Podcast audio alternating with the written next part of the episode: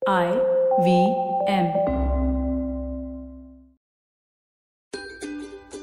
स्वागत है आपका स्माइल इंडिया पे शिफा माइत्रा के संग। ये वो जगह है जहाँ आपको हर बार देश से शुभ समाचार मिलेंगे। मुझे मुस्कुराना अच्छा लगता है और आपके चेहरे पे मुस्कान ला पाऊँ तो मज़ा आ जाएगा। तो शुरू करें। मुंबई से खबर आई है शाहनवाज शेख की। इनका अपना छोटा सा बिज़नेस है। काम बंद था लॉकडाउन के कारण तो वो नीचे जाकर अपनी एसयूवी गाड़ी कभी कभी थोड़ा सा चला लेते थे ताकि बैटरी डाउन ना हो। गाड़ी पे उन्होंने खास 007 वाली नंबर प्लेट भी लगवाई थी। एक दिन पता चला कि एक दोस्त की बहन चल बसी क्योंकि उसे वक्त पे ऑक्सीजन सिलेंडर नहीं मिला। शाहनवाज को बहुत बुरा लगा। एक डॉक्टर दोस्त से बात की तो उन्होंने बताया कि लोग कोविड के शिकार हों तो घर में भी ऑक्सीजन मिल जाए तो वो बच सकते हैं। शाहनवाज ने कहा, आप वीडियो बनाइए घर वालों को सिखाने के लिए कि ऑक्सीजन कैसे दे सकते हैं। फिर उसने पता किया कि सिलेंडर कहाँ से मिलते हैं और सोशल मीडिया से लोगों को बताया कि अगर किसी को ज़रूरत हो और डॉक्टर की पर्ची हो तो वो उनसे संपर्क करें। बहुत से लोगों ने कहा कि हमें सख्त ज़रूरत है।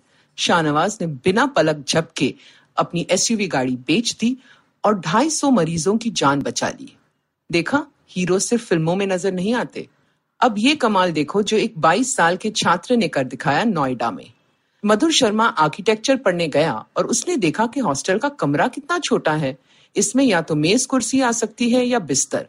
तो उसने ठान ली कि उसका उपाय खोजेगा। फिर उसने अपने क्लास प्रोजेक्ट के लिए बनाया एक लकड़ी का क्यूब। छोटा सा, जो एक कमरे की टाइल के जितना बड़ा था। और फिर दिखाया कैसे आसानी से वो लकड़ी का टुकड़ा अपना आकार बदल सकता है चौदह बार। वो कभी कुर्सी है तो कभी पढ़ने के लिए मेज, कभी आराम कुर्सी तो कभी बिस्तर। अब उसे कमरे की साइज़ से कोई दिक्कत नहीं। दो साल तक उसने इस पे काम किया और बहुत इनाम जीते। ये क्यूब ज़्यादा महँगा नहीं है, पर्यावरण के लिए अच्छा है और इंसान के जिस्म के आकार को ध्यान में रखकर बनाया गया है तो आरामदेह भी है। जल्द ही मधुर का ये जादुई क्यूब हर जगह मिलने लगेगा। क्या आप सोच सकते हो कि साड़ी पहने कुछ औरतें किसी के दरवाजे पे आए और गाने गाकर समझाएँ कि दो गज दूरी कैसे रखी जा सकती है। ये कर रही हैं गाँव में, ग्रामीण इलाकों में सरकार की आशा वर्कर्स शहरों में भी झुकी झोपड़ियों में वो अक्सर नज़र आती हैं काम करते हुए। आमतौर पे वो उन औरतों की सहायता करती हैं जिनको बच्चा होने वाला हो या अभी अभी हुआ हो। तो इस लॉकडाउन के दौरान भी उन्होंने इनकी सहायता नहीं छोड़ी। अपनी परवाह न करके इन औरतों से मिलती रही, ज़रूरत पड़ने पर उन्हें अस्पताल ले जाती रही और साथ ही पूरे परिवार को नुस्खे देती रही बीमारी से बचने के। उम्मीद है सरकार इन आशा कर्मचारियों का भी सम्मान करेगी, उनकी मेहनत और लगन देखते हुए। अब किस्सा सुनो रंजीत धैया का। जब ये पंद्रह सोलह साल के थे तो लोगों के घरों की पेंटिंग करते थे। वो रहने वाले हैं सोनीपत, हरियाणा के और उनका सपना था मुंबई जाना।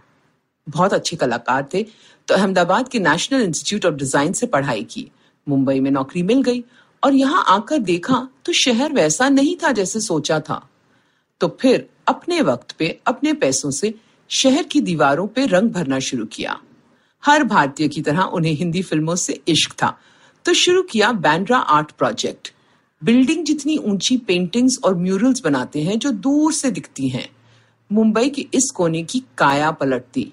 फिर उन्हें लोग देश विदेश में बुलाने लगे ऐसे चित्र बनाने। रंजीत जाते हैं, पर फिर लौटते ही कुछ नया बनाना शुरू कर देते हैं, जिससे सितारे ज़मीन पर उतर आए अपने चाहने वालों के बीच। भगवान करे रंजीत का जोश कभी कम ना हो। अब मेरे जाने का वक्त है। जाते जाते कुछ सुझाव अगर आप ब्यूटी पार्लर जाने का सोच रहे हो।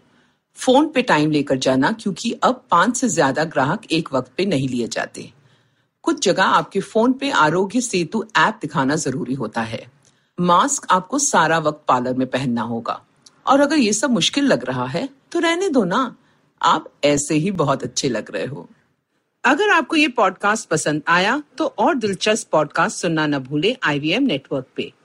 आप हमें सुन सकते हैं आईवीएम पॉडकास्ट ऐप पे या आई पे। आप हमें सोशल मीडिया पे भी फॉलो कर सकते हैं। हम at I V M podcast हैं ट्विटर और इंस्टाग्राम पे। और अगर आप मुझसे बात करना चाहते हैं तो मेरा हैंडल है एट शिफा माइत्रा इंस्टाग्राम और ट्विटर पे। मैं आपसे जल्द मिलूँगी, तब तक हँसते रहो और हंसाते रहो।